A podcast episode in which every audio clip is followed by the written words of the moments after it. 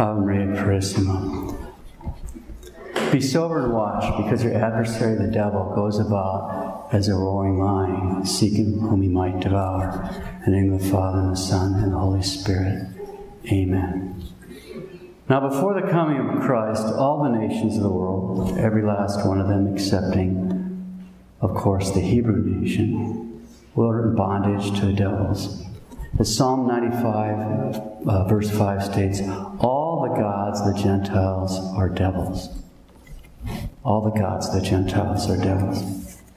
And Christ our Lord came for all the tribes of the world, all of them, not just the Jews, but all of them. And that in spite of the fact that they were locked into varying degrees of demonic darkness. He came to free us all from sin and darkness, as it states in 1 John 3 8. For this purpose, the Son of God appeared, that he might destroy the works of the devil. That's Scripture. For this purpose the Son of God appeared, that he might destroy the works of the devil. You don't need me to point out to you that in our day and age, his graces, his protection against the devils are needed more than perhaps any time since our ancestors converted. Our society is drowning in a flood of pagan and occult practices. We've always had a problem in this country from the beginning because it's got such Masonic roots, and that is a pagan cult. But now it's gone out from that, huh? Superstition is everywhere. It's everywhere. So today we're going to take a closer look at the sin of superstition. St. Thomas tells us that, quote, superstition is a vice contrary to the virtue of religion. It consists in offering divine worship either to whom it ought not or in a manner it ought not. Close quote. So superstition is the offering of divine worship either to whom it ought not be offered or in a manner it not ought be offered. Now, elsewhere I've covered the, the sin of offering divine worship to the true God in an undue manner when I've discussed the, the problems, the sins of Catholics participating in Seder meals. We're not going to deal with that aspect of superstition today. Uh, St. Thomas deals actually with that particular category of sin in question 103, the first part of the Summa, for those people that are interested in that. But today we're going to talk about the sin superstition that consists in offering divine worship to whom it not ought to be offered. So, in regards to those types of superstitious worship, we'll run down three categories used by moral theologians.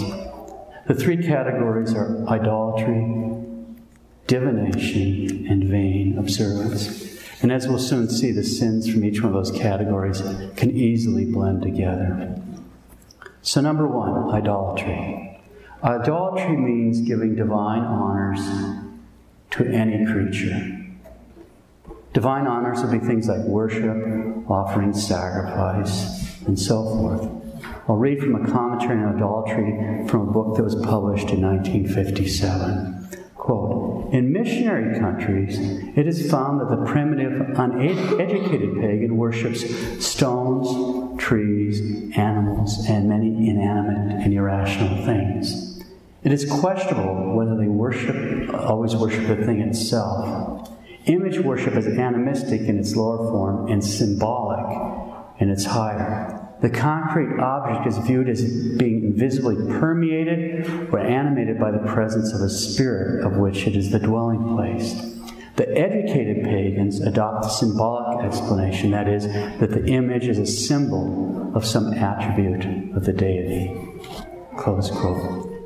So, okay, so obviously what was true in 1957, not so very long ago, what was once now true of pagan missionary countries is now true virtually everywhere in our beloved country. Neo paganism, earth worship. I mean, I'm from uh, Montana, and western Montana is just swarming with earth worship type uh, situations when you have big wildernesses, grizzly bears, eagles, and wolves. Those are like totemic creatures, literally, to them. It just attracts this kind of thing.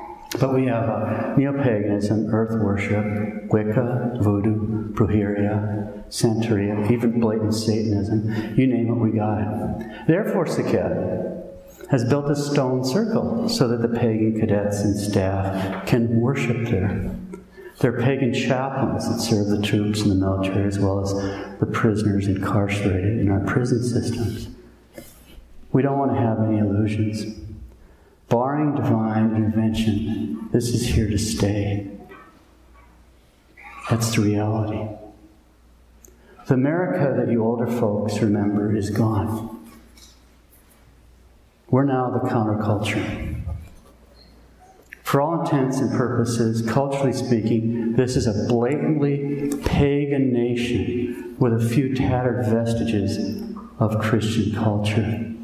And all the elections in the world aren't going to change that. We lost the cultural war. We lost. Let's be realistic. We've lost every battle in the cultural war. No exceptions. Every single one. This is a pagan nation, and idolatry is just going to become more and more blatant as time passes. So, the first category of sin of superstition is idolatry, giving divine honors to any creature. Second, divination. This is from another moral manual. The sin of divination is committed when the devil is invoked either explicitly or implicitly in order to discover secret or hidden knowledge. Again, the sin of divination is committed when the devil is, expo- is invoked either explicitly or implicitly in order to discover what is secret and hidden. There's explicit invocation of the devil when his aid is expressly implored. For example, the devil sometimes takes possession of the body of a human being and manifests what is secret through it. This was called Pythonism. You can read about the slave girl with the Pythonic spirit in Acts 16. But nowadays we call it channeling. Another example is when at certain places the devil gave oracles through idols. This was common in ancient times. Uh, I, I, don't have it handy right here, it's on my shelf, but I have a book, and one of the, the fathers, he converted from this, but he, there used to be this stone, this stone that would talk to him when he was still a pagan, and before he discovered that this was a devil. You know, he knew it was some kind of angel, but they didn't have their categories right. So before his this stuff was really common in ancient times. I fully expect we'll be seeing a lot of this in the very near future. So, one kind of, of divination occurs when the devil is explicitly invoked, as in the case of channeling or oracles pronounced by idols. The devil is implicitly invoked when means that are not sufficient for the purpose and have not been ordained by God for that purpose are used to find out hidden things. For example, the devil is implicitly invoked in palm reading when the lines of the hand are consulted as indications of the future, or when some chance event is taken as foretelling what's going to happen, as in omens. Other examples of divination with an implicit invoking of the devil are quite common. A few examples are scrying, that's looking in a crystal ball or a mirror to tell the future, reading tarot cards, or seances. A seance is sometimes called necromancy because the object of a seance is to summon the spirits of the dead. The people are actually communicating with devils. And devils can be unbelievably convincing here. Or perhaps the most common practice in our society of the impl- implicit invocation of the devil is using a Ouija board. Very common using dowsing rods or maps to find water or, or minerals, uh, using pendulums to answer questions. These are all implicit invocations, the devil, they're all uh, sins of divination. Now, all these practices are grievously sinful as such, not to mention dangerous. The actual case on which the movie The Exorcist was based came about as a result of playing with a Ouija board. And anybody that knows exorcists, and I know quite a few, uh, there's a lot of stories that they can tell you on these kind of things. So the second category of super, sins of superstition is divination, invoking the devil either explicitly or implicitly in order to discover secret and hidden knowledge. Channelers, psychics, palm reading, tarot card reading, horoscopes, things like that, they're everywhere. Ouija boards are sold in toy stores. It's not a toy, but that's America. Third, vain observance. As we've just seen, divination uses disproportionate means to discover what is secret or hidden by the help of the devil. Vain observance also uses disproportionate means, but in order to obtain certain or astounding effects from the devil by his help. It's important to note that, as in the case of divination, the practitioners are not necessarily aware of the devil's aid. In fact, they may very well not even believe in the devil. So, vain observance is the use of charms, spells, sorcery, Kabbalistic signs to preserve persons and, and things from harm, or to cause harm to persons or things, or to cure wounds and diseases, or to acquire knowledge without study. Perhaps the larger category of sins of vain observance could be called witchcraft or magic or sorcery. But vain observance also uh, refers to the superstitious observance of various things and behaviors which are considered lucky or unlucky. A lucky horn, a lucky rabbit foot, not walking under a ladder, Friday the 13th, or out where we're from, uh, throwing your hat on the bed. In, in cow country is supposed to be bad luck, so I always make a point of throwing my hat on the bed when I go somewhere, when I'm visiting where we're at. Just as a general statement, you know. That wouldn't make, no, no, nobody out here would notice that, but out west, that'd definitely be noticed in, in cow country. Morally speaking, there's no difference between divination and witchcraft. Like divination, witchcraft may contain an explicit or an implicit compact with the devil. If there's an explicit pact with the devil, even if it's under the guise of some pagan god or goddess, there will always be mortal sin. Besides that, it's extremely dangerous, and not only to the practitioners. In an absolutely huge, huge percentage of the cases treated by exorcists, witchcraft or sorcery of some sort has been involved. And many times the victim has no idea how the predicament came about or that he even was the victim of a spell. It's only after the exorcist forces the devil in the name of God to reveal the open door by which he entered this comes out. Because the exorcist has power. He gets it from the bishop, because every diocese has an exorcist. He's called the bishop, and he has jurisdiction over every devil in that in his diocese. Huh? And so either he has to do the exorcisms himself or he has to sign a priest or priest to do it under the pain of mortal sin. It's another reason you need to pray for bishops. It's getting better in this country, it wasn't that long ago where there were almost no exorcists in our country. At any rate, there are certain things an exorcist under with delegation can demand certain things from the devil, and he, can, basically they torture him until they tell him the truth and they have to torture the truth out of them because they're liars. But they need to know, you know, what their name is because it's a personal thing because they have to command them out. What their mission is, what the open door is, how they got in. They want to know who the chief because they work together. They all hate each other, but they work together. What's required to free this person? What's going to be a sign of their leaving? That last one they're always lying about. But the, the point is, they want to know what the open door. How did you get into this person? And that's when they find out about the sorcery, the spell and try to find out. Uh, then they beat out on what's required to break it, etc., if there's something else. Please don't look into this stuff on the internet because that is actually an open door. Don't think they don't put spells on the internet, they do. You know, when you tell a young priest you got to go bless a house, there's going to be stuff flying around, all that. There's three questions you ask, you know, because uh, you're thinking you want to find out what, what's happened here. You, number one is do they have the internet? Number two, do they have the internet? Number three is do they have the internet because they've been on a bad website? A lot of them, people don't have all their clothes on because there's spells associated with a lot of those too. It's not like it says, warning, this is brought to you by Satan. You already know it if you are there. A lot of that stuff's got spells, so don't do research on this on the internet. There's some good Catholic stuff. It's not a good thing to get curious about, but we need to know about it. Okay, so to answer the question that many of you are thinking, yes, sorcerers can cast spells which harm other people. But this shouldn't be the slightest bit amazing. Everyone knows that if they really want to hurt someone and don't want to do it themselves, it's possible to enter in a business deal with a certain kind of evil person, a hitman, a sicario, whatever you want to call him, and contract for that evil person to harm the third party. Everyone's heard about putting a contract out on someone. We all know that. The situation here is basically the same. Devils are the most evil kind of persons, far, far more evil than any hitman or sicario.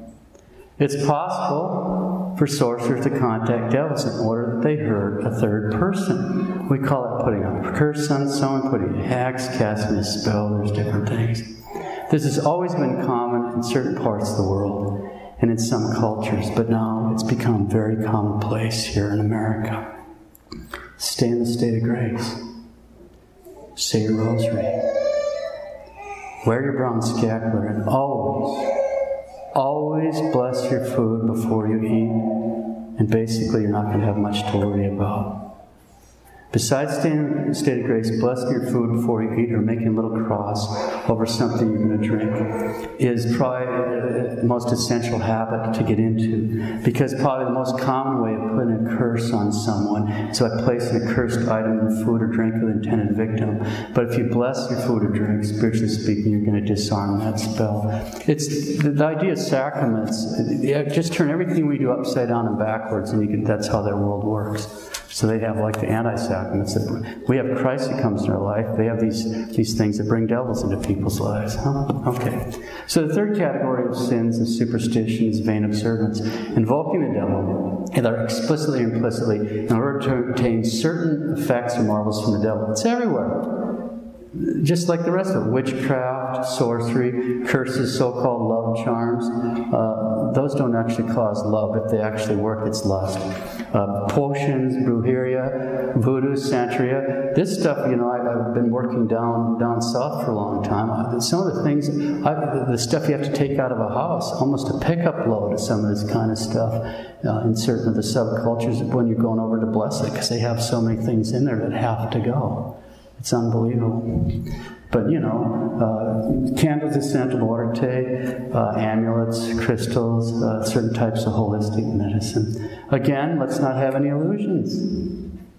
Barring divine intervention, this is here to stay.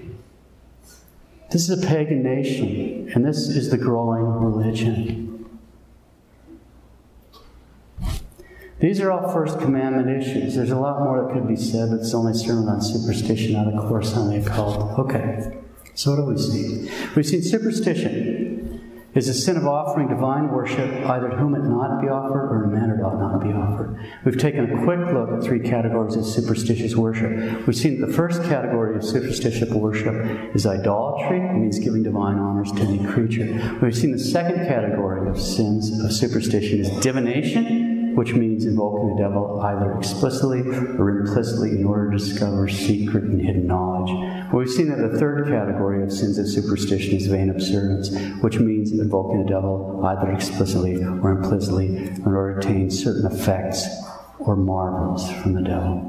Okay, so the simple fact is our ancestors were called from the deadly darkness of divination, witchcraft, and pagan idolatry, and given the priceless gift of the true faith. The faith without which it is impossible to please God. And yet, even as we celebrate that fact by hearing Holy Mass today, all around us, our friends and neighbors and relatives are turning back and entering back into that bondage to the very devils that our ancestors were freed from. The mercy that God has shown each of us in giving us the true faith is a very great mystery in the best of times.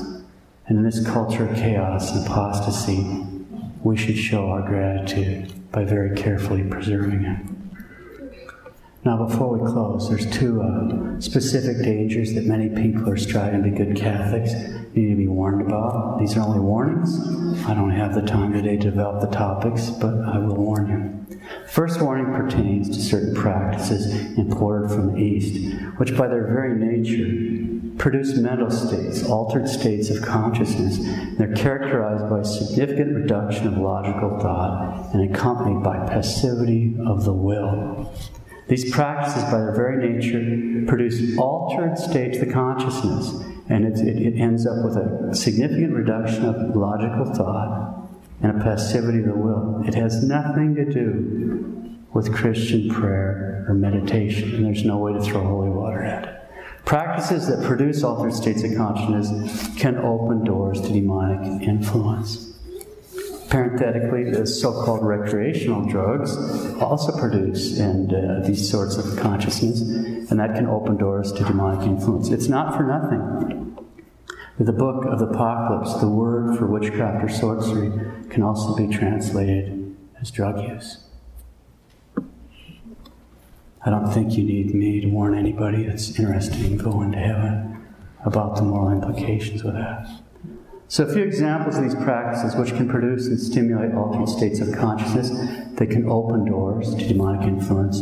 Centering prayer, yoga, and also practice like Tai Chi. Now, Tai Chi, Reiki, and anything associated with manipulating Chi or Ki in the martial arts are also problematic for another reason. And that's that the practitioners are specifically opening themselves up to acquiring certain preternatural powers. Those powers are of demonic origin. In the case of Reiki, these powers have to do with healing by the laying on of hands, and I personally know an exorcist who, in the course of a blessing, is actually spoken to and cast out a demon involved in this type of healing. He also talked to at least two people that had been healed by that guy when he was laying on hands before he knew what was in him. In the case of Tai Chi or, or Kung or anything uh, with Chi or Ki in the martial arts, these powers have to do with channeling an occult form of energy which is not of human origin. There's one example I'll just quote. In the award winning nationally televised 1993 PBS series, Healing in the Mind, host Bill Moyers discussed the popularity of the martial arts and the amazing powers they offer. In one segment, both Moyers and the martial arts students were astounded as a nine year old Tai Chi master used the mystical energy called Chi to send an entire line of students tumbling to the ground by merely throwing Chi at them from a distance of some 20 feet. Interviews with the students afterwards revealed that they felt forced down by mysterious and irresistible power. This is the power that they themselves were seeking. Close quote. Well, seek and you will find, but unfortunately, in that case, it's going to be from the wrong way, huh? We don't want to seek these kind of powers. We want to stay along ways away from them. If you're involved in any of those practices, stop. If you want to read more on something safe, not on the internet, uh, I can recommend a book. It has a foreword written by a really great bishop. It's uh, Archbishop uh, Julius Port, Julie, uh, Julian Porteous. He's now the Archbishop of Hobart in Tasmania. He used to be in Sydney as an auxiliary, and he uh, Sydney, Australia, and he's a very experienced exorcist. The book is entitled Yoga Tai Chi Reiki, a guide for Christians. It's written by De La Salle brother, Brother Max Scully. So, Yoga Tai Chi Reiki, a guide for Christians by Brother Max Scully. I have it in my shelves somewhere, but I didn't find it before I came over. So, that's the first warning. Now, because this next topic caused so much consternation, I'll go into slightly more detail. I'll open the second warning by reading an edited excerpt from an article on LifeSite News. Quote, Toronto, August 23, 2007. LifeSite News receives angry and often hate filled responses to its news reports on mainly three subjects. The most hateful and threatening come from San Francisco activists. Second are the angry emails from abortion and population control ad- act- act- activists. Third has been the bizarre response to our Harry Potter reports. Every time LifeSite News publishes an article with an alternative view that is critical of the Harry Potter series, we get a flurry of angry and sometimes downright hateful mail from Harry Potter devotees. Now that's pretty amazing that that's the one, you know, right after after that, those activists and uh, pro boards. We'll just quickly consider a few problems with Harry Potter. This would obviously pertain to Twilight, all things in the genre. Start with a few insightful comments from a Catholic author and artist. He writes icons. It's Michael O'Brien. He's a best selling fictional author, too. Quote The most obvious problem, of course, is the author's use of the symbol world of the occult as a primary metaphor, and occultic activities as the dramatic engine of the plots. It presents these to the child reader through attractive role models such as Harry and Hermione, who are students of witchcraft and sorcery. This has the potential of lowering a child's guard, both subconscious and spiritual, to actual occult activity, which is everywhere and growing. Rationally, children know that the fantasy elements in the books is not real, but emotionally, subconsciously, the young reader absorbs it as real. This is further complicated by the fact that in the world around us there are many opportunities for young people to enter the occult subcultures where some of Harry powers, Harry's powers are indeed offered as real. It is important to note that children read fiction with a different consciousness than adults. This is something that's been overlooked by those Christian leaders who have written pro Potter commentaries. They forget that children are in a state of formation, their understanding of reality is being forged at every turn. Wholesome fantasy, regardless of how wildly imaginative it may be, reinforces the moral order of the universe in a child's mind. Corrupt fantasy undermines it. The Potter world is corrupt fantasy with a little cosmetics. The cosmetics are the values woven into the tale by the author. Close quotes, Michael O'Brien. Okay. There's a lot of other insights on LifeSite News. You can just Google Harry Potter. We'll turn to the men of the church. Cardinal Ratzinger.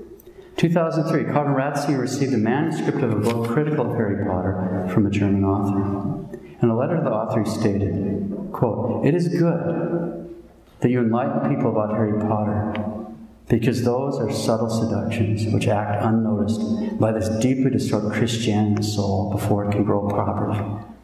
Close quote, Cardinal Ratzinger. We'll turn to men who actually engage in combat with the devil, the exorcists. Mexico, Father Pedro Mendoza, the leading exorcist of the Archdiocese of Mexico City, said the popular Harry Potter book and film series could allow the devil to enter children's minds and does a lot of damage. If you put all these ideas in a child's head that he can become a wizard, the child believes that, and that is opening an avenue through which the devil can get in. Mendoza said as the series' final book went on sale. Rome. The late Father Gabriel Amorth is formerly the chief exorcist of Rome, and with 50,000 some exorcisms before his death, he's certainly the most experienced exorcist in the world. He stated, You start off with Harry Potter, who comes across as a likable wizard, but you end up with the devil. There's no doubt the signature of the Prince of Darkness is clearly within these books. Close quote. The Exorcists also criticized the disordered morality presented in Rowling's work, noting that they suggest that rules can be contravened and lying is justified when they work to one's benefit. The Vatican's former chief chapter 6 also said, quote, practicing yoga is satanic. It leads to evil, just like reading Harry Potter. One more exorcist story. I was personally present at a conference It's 10 years ago now, which a speaker made some positive remarks regarding Harry Potter. Another priest lives in the Caribbean, and at that time had 17 years as an exorcist, immediately jumped up and I mean, he slammed his fist on the table and he spoke in a very loud and forceful tone. And I took notes. I wrote down what he was saying as he was saying. Harry Potter is pure wickedness. I'm sick of hearing about Harry Potter. It's a gateway to the occult. I'm pretty big. Well, that's an understatement. He could play nose guard for the Steelers. This is a big human being, about 300 pounds, and it's big. So he says, I'm pretty big. Another priest and I were sitting on the couch, and a teenage boy, maybe 115 pounds, picked the couch up and held it by one leg. I speak to him in English. He answers in English. I speak to him in Latin. He answers in Latin. I speak to him in Italian. He answers in Italian. I speak to him in Spanish. He answers in Spanish. I speak to him in German. He answers in German. When I was exorcising him, I asked where all this came from. The demon said, Harry Potter.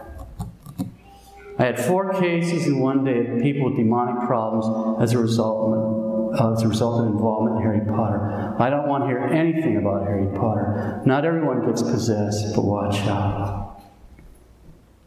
It was an impressive intervention by a guy that does this for a living.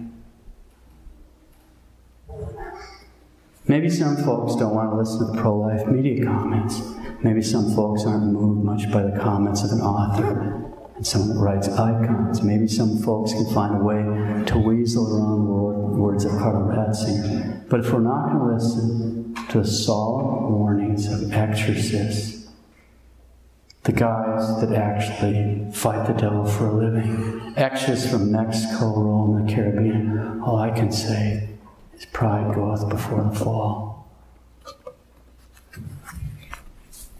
We'll close by considering several powerful ways to protect ourselves and our families from attacks of the devils. The first is the exact opposite of these Eastern prayer things that reduce our logical thought and make our will passive.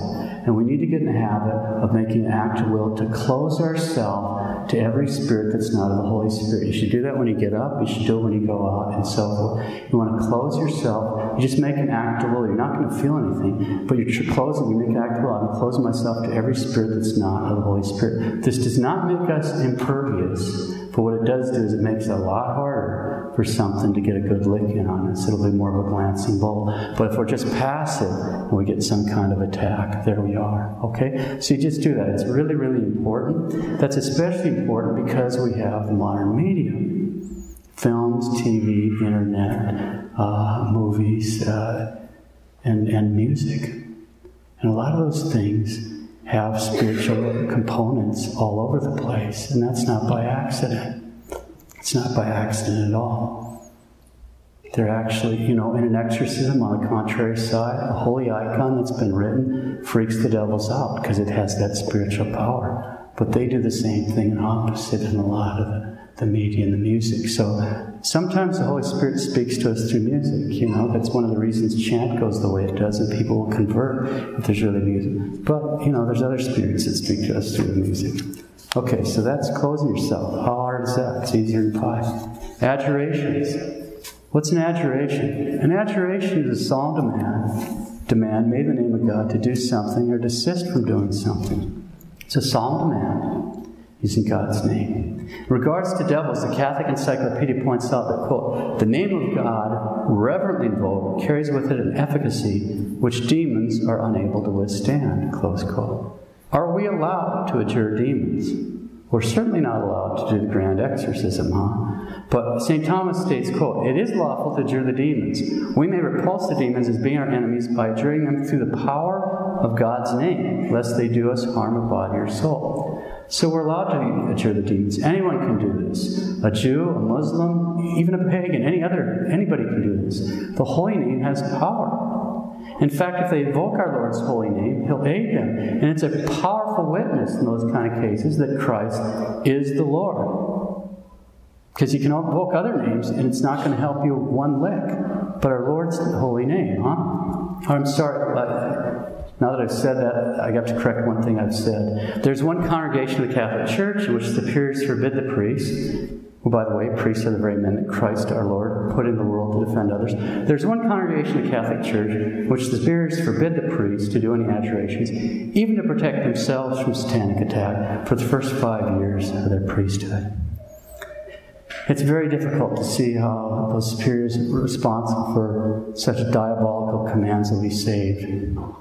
They're personally responsible not just for the problems the priest will face, but everyone who can't and won't be helped by those priests.